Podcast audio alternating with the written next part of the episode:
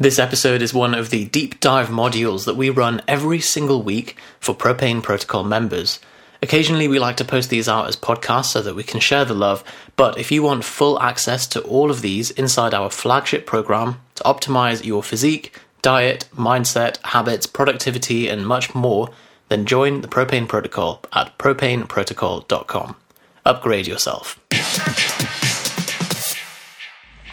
Splits, subluxations, and slow appetites. Today, quote for this morning is this Success is not to be pursued, it is to be attracted by the person that you become. So, very similar to last week about the habits of the person that you um, eventually become. so, everything that you do eventually defines you. Then the next step is that once you become that person, then success is a byproduct rather than something that you have to pursue in and of itself. So, today we have some great questions from you guys. Thank you. Splits, subluxations, and slow appetites. Um, so, I'm going to run through them, and anything you have as we go along, then let me know. Um, speaking of which, before we start, top tip pressure cooker. I've just had some beef red wine mushroom stew that was pressure cooked last night. And oh my god, I cannot recommend getting a pressure cooker enough. It can turn a cheap cut of meat into like fall off the bone meat. You can put a whole roast chicken in there, you can put cheap bits of beef or whatever, and it just, it's lovely. And the pressure like seals the flavour into the food as well. Put a couple of sprigs of rosemary, and it's just like it tastes of rosemary all the way through. Um, some smoked garlic, all that stuff, and it's lovely. And if you know me, you'll know that I cannot cook. And so to be able to just bung stuff into a machine and not worry about it is lovely. So yeah, I got the instant pot. That was thanks to someone who recommended it on Instagram to us because uh, my old rice cooker broke. So yeah, definitely recommend the instant pot. Okay. So we have a question from Ollie, which is, what's your tip or exercise for the middle splits, that is side splits, in addition to Emmett Louis' uh, splits exercises. So, for anyone that doesn't know, um, first of all, I should say check out the stretching videos that we've done. Go into the members area and search stretching, or just search in the in the Facebook group. There's a whole bunch of stuff about the principles behind stretching and flexibility in general. Also, look on the website for anything that we've done with Kit Laughlin. Um, so last week we posted an article that covered a summary of the retreat that we did with Kit Laughlin, so the two day workshop, and that goes over really probably most the, the most comprehensive um, summary of the whole process. So definitely check that out. In fact, I'm going to send you the link because I am that kind of guy. Um, stretching workshop, propane fitness. There we are. So I'm going to post links in the comments for anything that's mentioned or referenced through here. Whoops, that had the search term in there as well. But anyway, so um, the Emmett Louis approach is three sets. So you sit in a pancake, which is sitting on the floor, legs at right angles, and you do three sets of 20, leaning over on each side. So three sets of 20 leans to the left, three sets of 20 leans to the right, three sets of 20 to the middle. And the, the idea is you then get better at um, being able to use your own hamstrings to pull you in and out of that position. So this isn't to do with like pressing with your arms and kind of bouncing in and out of the stretch. It's using the muscle involved in the stretch to move in and out. And that way you get stronger at the movement, but also you're teaching your nervous system that you are strong enough to handle that position and at that range. And Emmett argues that Flexibility is simply strength at the end range of motion. He also recommends three sets of 20 sumo squats, and that can be done three times a week, I think, or twice a week. So that is simply barbell on your back, just like 30, 40 kilos, wide stance, and just again dropping into the squat, keeping your knees pushed out so that you're really stretching the adductors there. Now, um, there are some additional stuff you can do as well, but it really depends on why you're doing the splits. Is it because you want to do the splits because it's cool and it's an aesthetic movement? Or are you doing it for a certain thing? So if it is for something like doing flares on a pommel horse, then yeah, you will need some active flexibility. You'll need to be able to strengthen your abductors because they abduct your legs apart. That's how I remember it. Um, and so you'll need the, the strength to actually hold them in that position when you're not just relying on the floor to push you into that position. So, also, the next thing to, is to do is to look at your weakest link. For a lot of people, it is the hamstrings. And I'll explain that ridiculous photo in a second. Um, but also the hip flexors, so that's on the front, and um, people often overemphasize the, the hamstrings as um, the, so if you're doing front splits, they overemphasize it as the most important thing because it, it feels the most stretch. But actually, your back leg is doing a hell of a lot of work as well, and you need to make sure that that's not the thing that's limiting you and causing you to have to lean forward in the splits.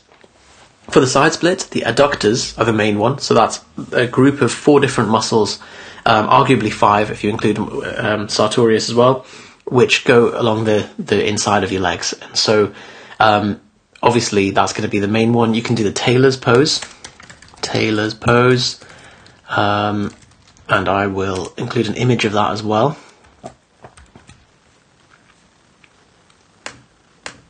Oh look, it's Kit. First image that comes up. So this is the tailor's pose. So you can do that with a partner as well, where the partner has their back to your back and they're resting their hands on your knees and leaning over, and it's lovely just having that support of somebody and leaning strength or leaning pressure is very different to pressing pressure, and you will feel that in yourself. So if you have someone who's pressing with bent arms, you're not going to feel as stable as if they've got straight arms and they're just completely leaning and resting their body weight over you. So try that with a partner. Gracilis. So this is one of the adductors, and what can often happen is that the gracilis, it's, it's a, I mean, it even sounds nasty, doesn't it? It's one of those muscles that can actually get tacked and stuck to your medial hamstring. That's the semimembranosus, I think. Um, semimembr semimembranosus or semitendinosus. You're testing my anatomy now, but um, it basically gets stuck to that. And what you can do is actually untack it like this. So that is Kit just moving through and untacking the gracilis from somebody. And uh, we did this at the workshop as well. It's a pretty nasty um, sensation, but you might find that if you do that and you so you start really close in to your crotch, get your fingers in between that gap between the gracilis and the hamstring, you will feel like a V-shaped gap. Dig your fingers in there and then move along systematically, trying to separate those two strings of muscle. And once you get all the way closer to the knee, it, by the way, you have to get someone else to do this on you, because if you try and do it to yourself, you will tense up. Um, once you've done that on both sides, some people actually gain quite a lot of range, and that's because now the muscles can move freely side by side. So give that a go. This is the link for anyone that wants to see the full video. And then the stuff from Kit specifically. So, an interesting gender difference or sex difference in stretching is that men typically need to be able to support themselves in the position of the splits to be able to get into that position. So you need to, that's because men often rely on their strength to compensate for certain movements. Women, however, are more able to yield into the stretch and to relax into it. So bear that in mind.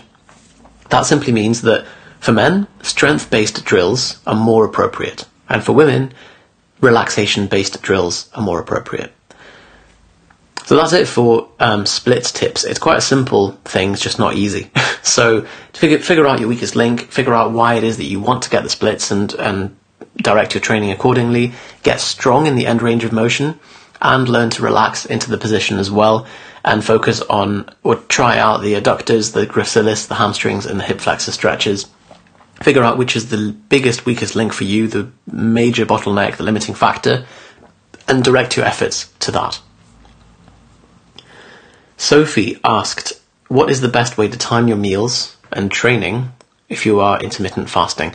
So, Sophie, you are lucky that we covered that last week. So, check out Satiety 102 for how to time your, your meals in terms of intermittent fasting and also managing diet in hotels and shift work challenges. So, I actually cover um, timing your intermittent fasting as a whole, and uh, that that's based around a 16 8 framework, so the lean gains protocol, essentially. Any questions so far? So, Tiggy asked what to do when your appetite just isn't there. I would say if you are dieting, ride the wave. You know, you, you're allowed to um, enjoy the fact that you're not hungry. Still aim to try and hit your macro and your calorie targets, but um, it's not so much of a concern if you're trying to lose fat because that's exactly what you want. You don't want to be um, feeling starving all the time. However, if you're actually struggling to hit your targets, then look through the Satiety 102 module that we did last week and reverse some of the tips. So go for low volume, high calorie foods, things like pizzas, burger, um, rice. Avoid things like boiled potato because you don't get much bang for buck if you're trying to gain weight and everything you eat is super filling. Vegetables as well are obviously extremely filling with very low calorie value. So um, you actually want to try and reduce the amount of vegetables that you're eating if you're trying to gain weight and you're really struggling to get the calories in. If you do that, you're going to have to have a multivitamin to counteract um, some of the potential deficiencies that you might accrue, especially if you're deliberately reducing your vegetable intake. Um, there's not many people I would say to do that, but um, you know, if, if you're losing weight and you're not trying to, then obviously that's a problem. If you are struggling with your appetite, increase your training volume often that can be the, the most powerful thing that you can do. And just either increasing the frequency or the volume of your training will ramp up your appetite. And sometimes actually your appetite is really just a signal or it's an indication of how hard you're training. And if you're not feeling hungry and you try and overeat, but you haven't really put the work in in the gym, that's bad news because that means you're going to um, just basically be accumulating fat rather than um, be eating in accordance with the stimulus that you're giving your body. and so if you're training hard, your body's going to be like, look, you're causing a lot of demands on me now. I need to recoup, eat more food. And then the whole system works without having to try and hack diet or, or hunger. Other things, there are some medical causes of reduced appetite. They're generally a bit um, more rare, but they are, you know, it's if you're really struggling with all of the stuff above, then obviously you want to get your thyroid checked, go to the GP, um, possibly B12 deficiency as well. Um, but that's that's really something to to see somebody about specifically, and also just get lean. Um, the leaner you've been, the, the, the leaner you are, the the the more hungry you are. And if you've ever been super shredded, you'll know that sense of deep, like insurmountable hunger that you get. It's like a black hole in your belly, and when that happens, you will have no problem with eating enough calories. You will have the opposite problem. Finally, drinking your calories. So this is something that we tell people in a fat loss diet never to do. But when you're struggling to gain weight, go for some smoothies, some shakes, add peanut butter to your drinks, get a blender basically, and you can have some great times. One of my favorites is pineapple, Parma violets, and fresh mint. That is a beautiful drink. so give that a go. Um, don't bother with weight gain shakes. So, um, where, there we go. No weight gain shakes. Um, because they're just overpriced and they taste like ass. So make your own is much, much nicer. Some whey, some peanut butter, some milk, maybe some yogurt, anything that you like, and you're going to have a much nicer time and it'll be cheaper. So, Tiggy, I hope that answers your question about what to do when your appetite just isn't there. Faye asks, How do you go about going to the gym without a personal trainer, knowing what exercises to do, what equipment to use, reps, sets, how to use the equipment by yourself? How do you create a gym program for yourself or someone else? And how do you know when to progress? Excellent questions, Faye, and that is why we created the propane protocol. All of those questions are addressed in a module of their own within our members area for people that have started the gym, not really sure where to go, um, and really to help them hit the ground running rather than kind of be faffing around in the gym like we spent the first maybe first two three years of our training lives just not knowing what we were doing trying to train hard but really having no direction and we just span our wheels for far too long. It was only once we started following a training system and knowing the principles that govern the response to training in your body is when we started to be able to really make some progress with ourselves and help 2,000 plus clients get in shape and um, avoid all the hassle for them too. So, creating your own program it has to be goal centered. So it has to actually be um, directed to what you actually what you want to achieve. However, saying that, most people will say, "Oh, I want to be healthier." Health is a very nebulous term. You need to define specifically what it is you want to have. And in 95% of cases, so unless someone is looking to only prioritize strength at the expense of anything else, doesn't care how they look, they're happy to get fat and they just want to get strong, or something or something like that, or just a pure performance goal. Outside of that, 95%, especially of general public, want they're really just a bodybuilder. And you might be thinking, well, I'm not a bodybuilder, I don't want to be one of them. But the reality is, bodybuilders simply want to gain muscle and they want to lose fat. And so everybody has bodybuilding goals, but they just don't realize it. So everyone wants to tone up. You know, let's say you've got the, the middle aged woman who has the bingo wings and wants to tone them up. That's a bodybuilding goal because you want to lose fat on your arm and gain some muscle. Just because you don't want to end up looking like, um, you know, big, big Ramy. I'm going to send you a, a I'm going to include a picture of that. Um, like this guy doesn't mean that we don't want to be, we don't have bodybuilding goals. So yeah, obviously this guy, he's wanted to gain muscle, he's wanted to lose fat, but he's done it to such an extreme and with so many exogenous hormones and steroids and insulin and all that, that he ends up looking like that. But at the same time, you can, um, who's that? My sister's calling. I'm going to put my phone on airplane mode. Um, there's always some kind of technical problem, isn't there? Um, I'm trying to f- uh, I'm trying to find a picture of a woman that is in good shape, but I don't know what to search for on Google without um, getting something that's a bit pornographic. Um, I am going to leave that to your imagination, I think. so, um, anyway, the point that I was making is that you likely have a bodybuilding goal in some way, and so you want to direct your training around lifting weights and eating a calorie deficit. And then once you're as happy as you're uh, lean as you're happy with, then you can start to increase your calories and gain some muscle while being as lean as possible. The other thing is when you're designing a program, you need to have structural balance so you don't accumulate shoulder injuries or postural instability from doing too much flexion based movements or too much extension um, or, you know, too much pressing and not enough pulling, any of those kind of things. Now, if you're not sure how to do that, obviously you want to go to a coach who has experience with that, otherwise you can end up setting yourself up for injury. The other question you asked, Faye, is how do I track progress? So with training, the three metrics we use are weight, reps, and volume. And so if you're increasing the weight that you're doing each week, if you're doing more reps, or if you're doing more total volume, and volume is simply weight time, weight times reps times sets per session, then you are making progress. And there's no need to worry about that. As for how do I know whether I'm doing the right thing in the gym, make use of this group. You know, we always encourage people to send us technique videos in the group and people will, uh, we as the coaches and, and, other members will give you some tips on how to improve them. Um, and when your technique is as mechanical and replicable as possible, then you know that when you're improving the weight each week, that is down to strength gain and you getting better as a person rather than mechanical advantages or like changing the mechanics of the movement and somehow getting better like that.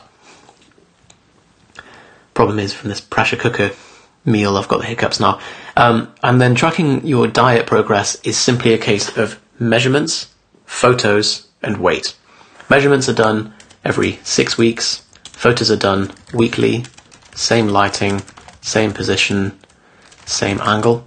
And then weight, whoops, weight is done morning, every morning, naked, post toilet, pre breakfast.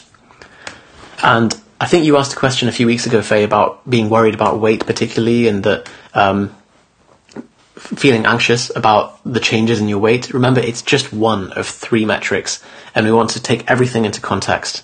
So if you're worried about weight and it, it gets on you, it, you know, it invades your thought patterns, just weigh in, hand it over to the coaches, forget about it. It's only one metric of your whole thing. And as we said a few weeks ago, if you gained weight, but you looked better in your photos, your measurements were improving, your waist measurement went down, your um, shoulders and your arms and your, your thighs went up, for example, or um, or all of the, the, the problem areas went down, but your weight stayed the same, that's progress. So let's not attach things too much to body weight. Got a couple of comments. Larita says, The truth is, I feel I'm not strong enough to do handstands for long or Olympic lifts because my upper body is rubbish. So, Yusuf, there is no need to change the exercises as long as there is progressive overload. Um, so I, I do get to your question in a second, Larissa. We, we, yeah, well, I'll cover that in a second.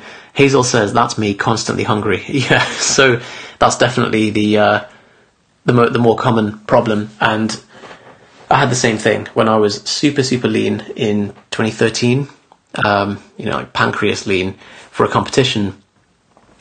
All you can think of is food, and it's a really miserable existence. And it becomes it gets to the point where you can't go out for a meal with friends without like just being twitchy essentially with all of the the food that's available there. So uh, I remember people left bits of crust of their pizza on the on the plate, and I'm looking over thinking like I could just clear up this restaurant and there'd be no problem. So Hazel says, yeah, that's where I need help. Hazel, definitely go back and check the Satiety 102 uh, video from last week. It will completely solve your problems, and it's something that I'm hoping to be- make into more of a research interest as a whole for me um, in my medical career, and uh, just because it's it's one of the most um, overlooked aspects of dieting, and it's the key determinant to success. Hey, Johnny here. Just a really quick interruption to this episode to let you know about a resource we now have up and running on propanefitness.com. One of the most popular questions we get from readers and listeners is Hey guys, what would you recommend for my starting calories for fat loss or muscle gain? How much protein, carbs, fat? How many calories should I eat to begin my journey as a starting point? Normally, this is something that we do for clients when they come into our program, the Propane Protocol. But recently, we have opened up the calculator that we use for all of our clients so that you can get a free calculation, a free starting point of what we would recommend if you were to start as a client with us for your protein, carbs, fats, and calories overall for either fat loss or muscle gain, customized to you and your goal. If you want to get access to that, it is totally free.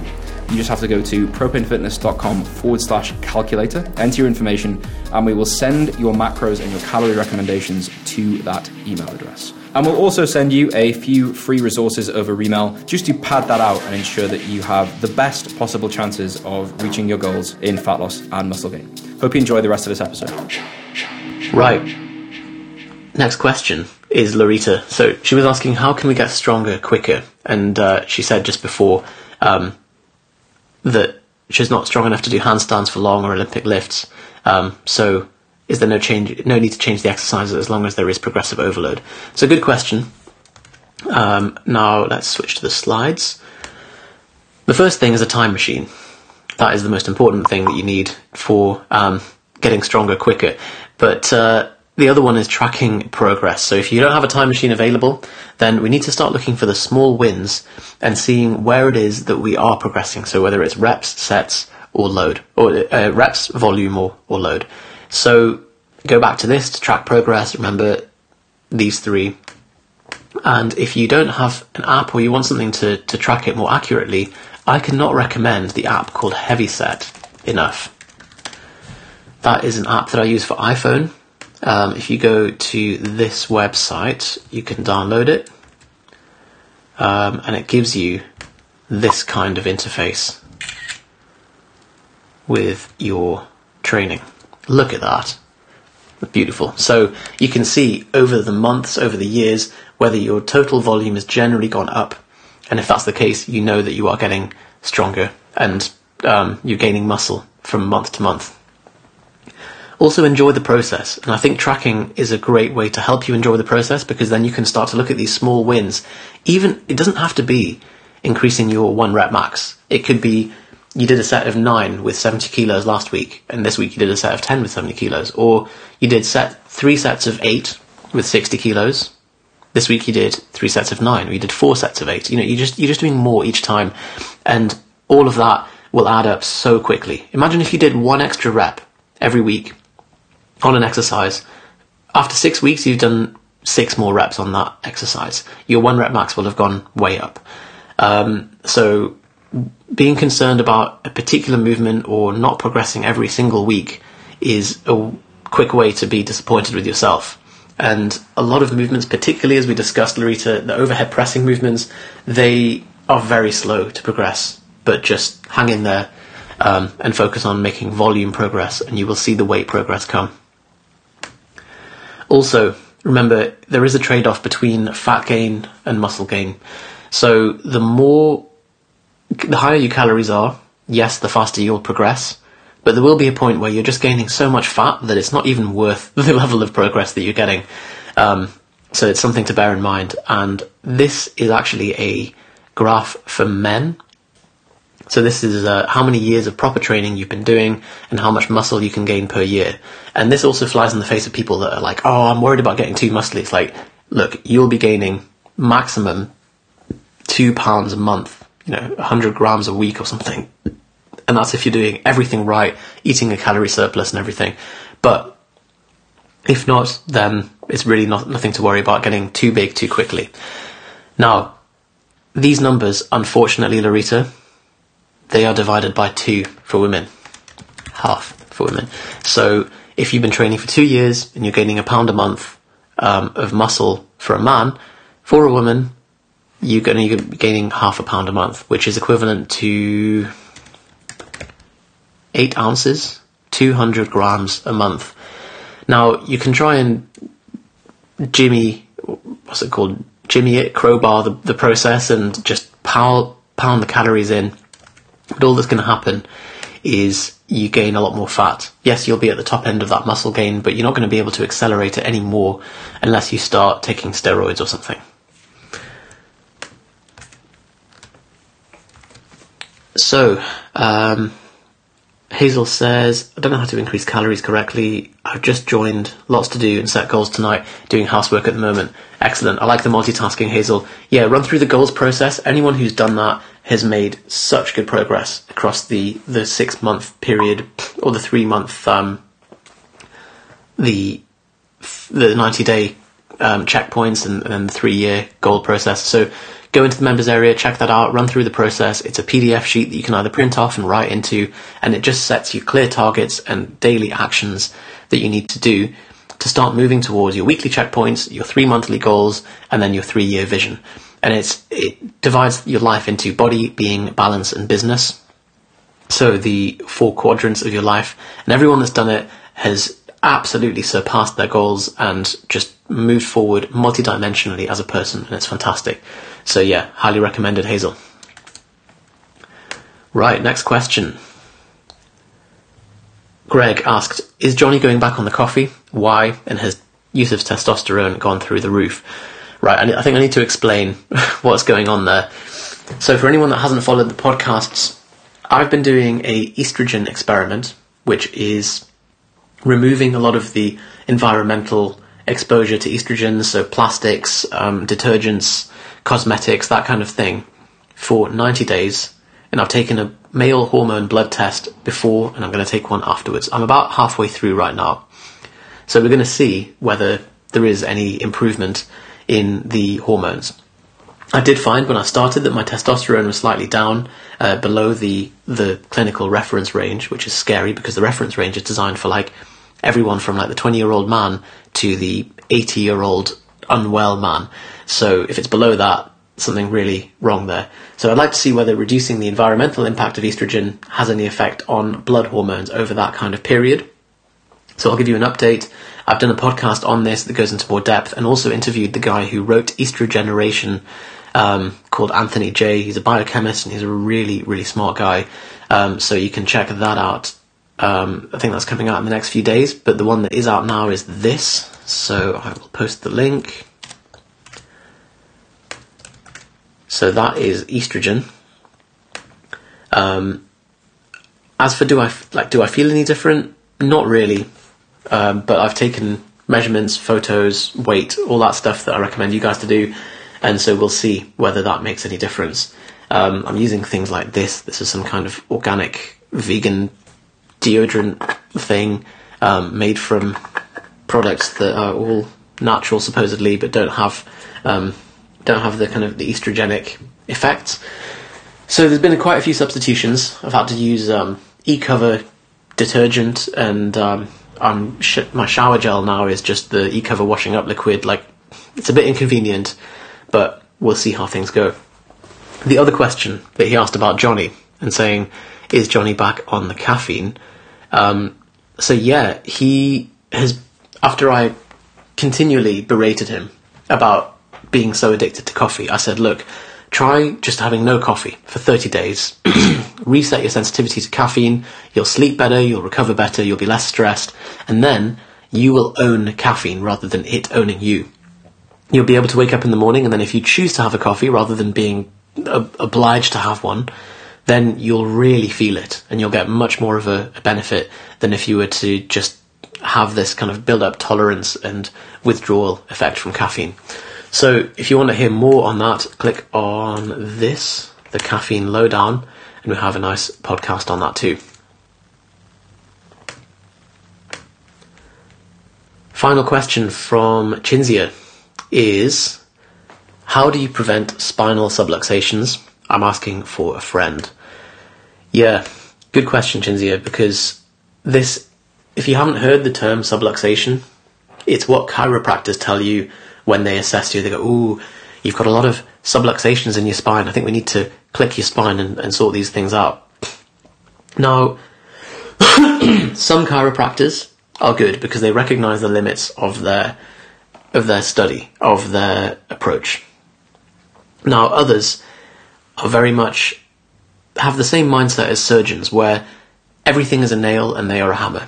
And I've heard chiropractors make claims about the immune system being out of whack because of a spinal subluxation, which is just where the vertebrae they claim are slightly misaligned, and then you have to click them back into place, and that's what causes the noise. And what this is called is structuralism. So it's an excessive preoccupation with biomechanical bogeymen.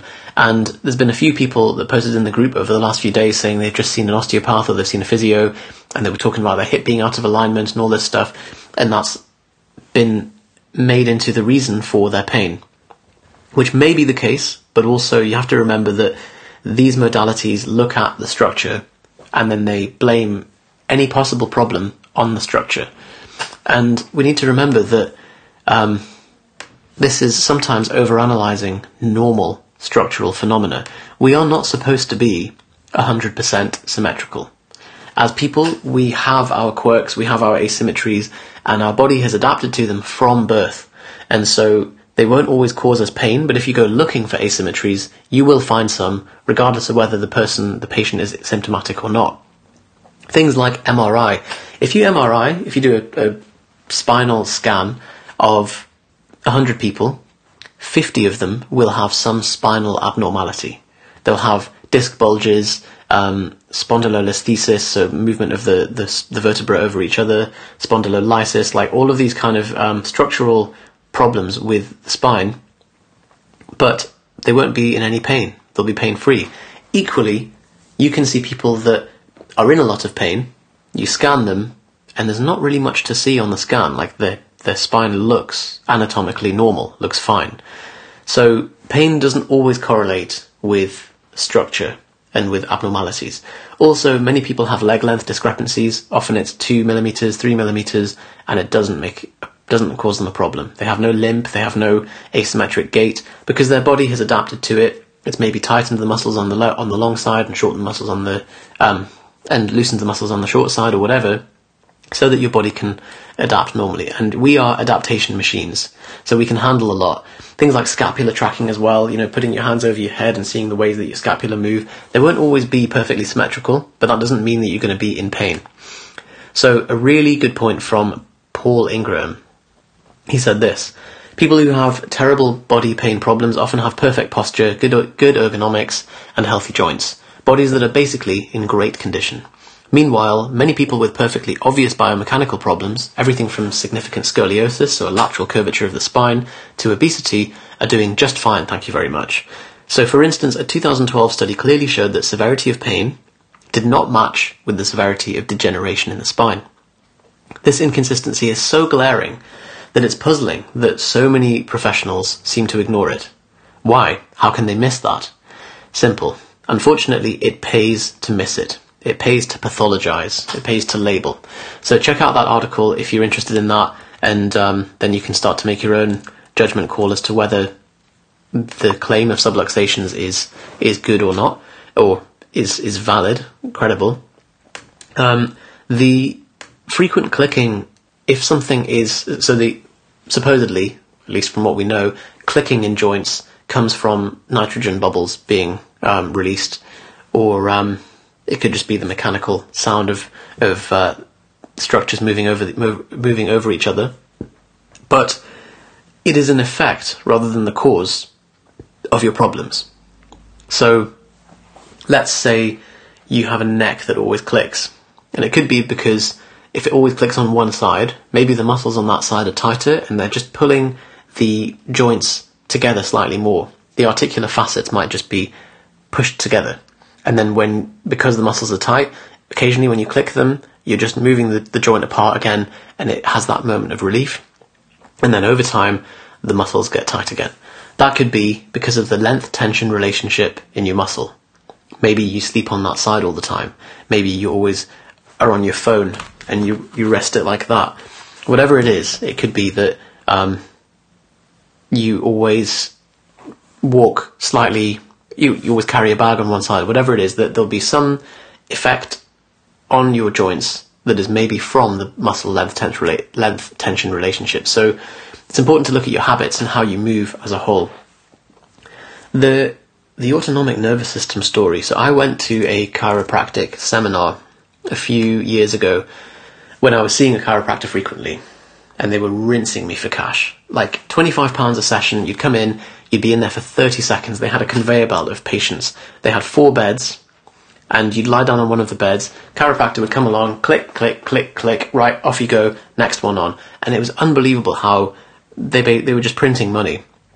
I saw no improvement, um, and they, they obviously try and blind you with a lot of statistics and um, scan, they, they x-ray you unnecessarily and they, they do postural analysis and all this stuff.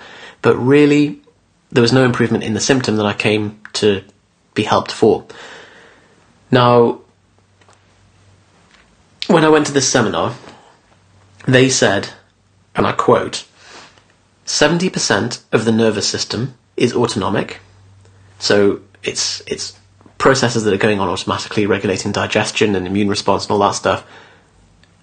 And therefore, you, when you have a subluxation in the spine, a nerve has to be more than 70% compressed to become symptomatic, to become conscious. What kind of logical jump is that? To say that um, you have to be compressing a nerve 70% before you even notice that that's the case. As if, like, the whole of the nervous system, the autonomic system, is, is the first 70%, and then it, it it's complete bollocks. But they were relying on people's scientific illiteracy or the you know the fact that they're in a white coat and all this stuff for people to believe their claims, and I thought that was pretty heinous. Um, there is no way that even theoretically, even mechanistically, that that would make sense. So yeah, I was pretty annoyed at that. Um, so just basically take people's take these therapists with a pinch of salt. Um, otherwise, you can end up with basically a lighter wallet and no real improvement. Right, guys, long Q and A today, but thank you for the questions. I hope that is helpful. Let me know in the comments if you have any other stuff, any other questions. Otherwise, I'll post a poll on Tuesday. And that is it for today. Speak soon. Hey, Johnny again. Hope you enjoyed that episode. So, we have an opportunity for you, something that we have put together that is totally free, that is a synthesis of everything that Yusuf and I have learned in fat loss, muscle gain, nutrition, training, lifestyle, habits, the works. Everything that you hear on these podcasts, condensed and more, condensed into a synthesis of seven days of learning and immersive experience to totally overhaul, enhance, and accelerate the results you're getting currently in your training and your nutrition, no matter how advanced you are or aren't. We put together a virtual learning interactive coaching experience called the 7 Day Kickstart that you can take part in whenever you're ready to. To join, simply go propanefitness.com forward slash 7 day kickstart. Enter your details and you'll be sent everything that you need. You'll be coached by the Propane Fitness coaching team over seven days for free. You'll get seven days of content sent to your email completely for free. And it gives you a look behind the scenes of what we do with clients and gives you a ton of information that previously was only available to paying clients inside of our world. So, propanefitness.com forward slash seven day kickstart to take part, and we hope to see you inside. See you in the next episode. Speak soon.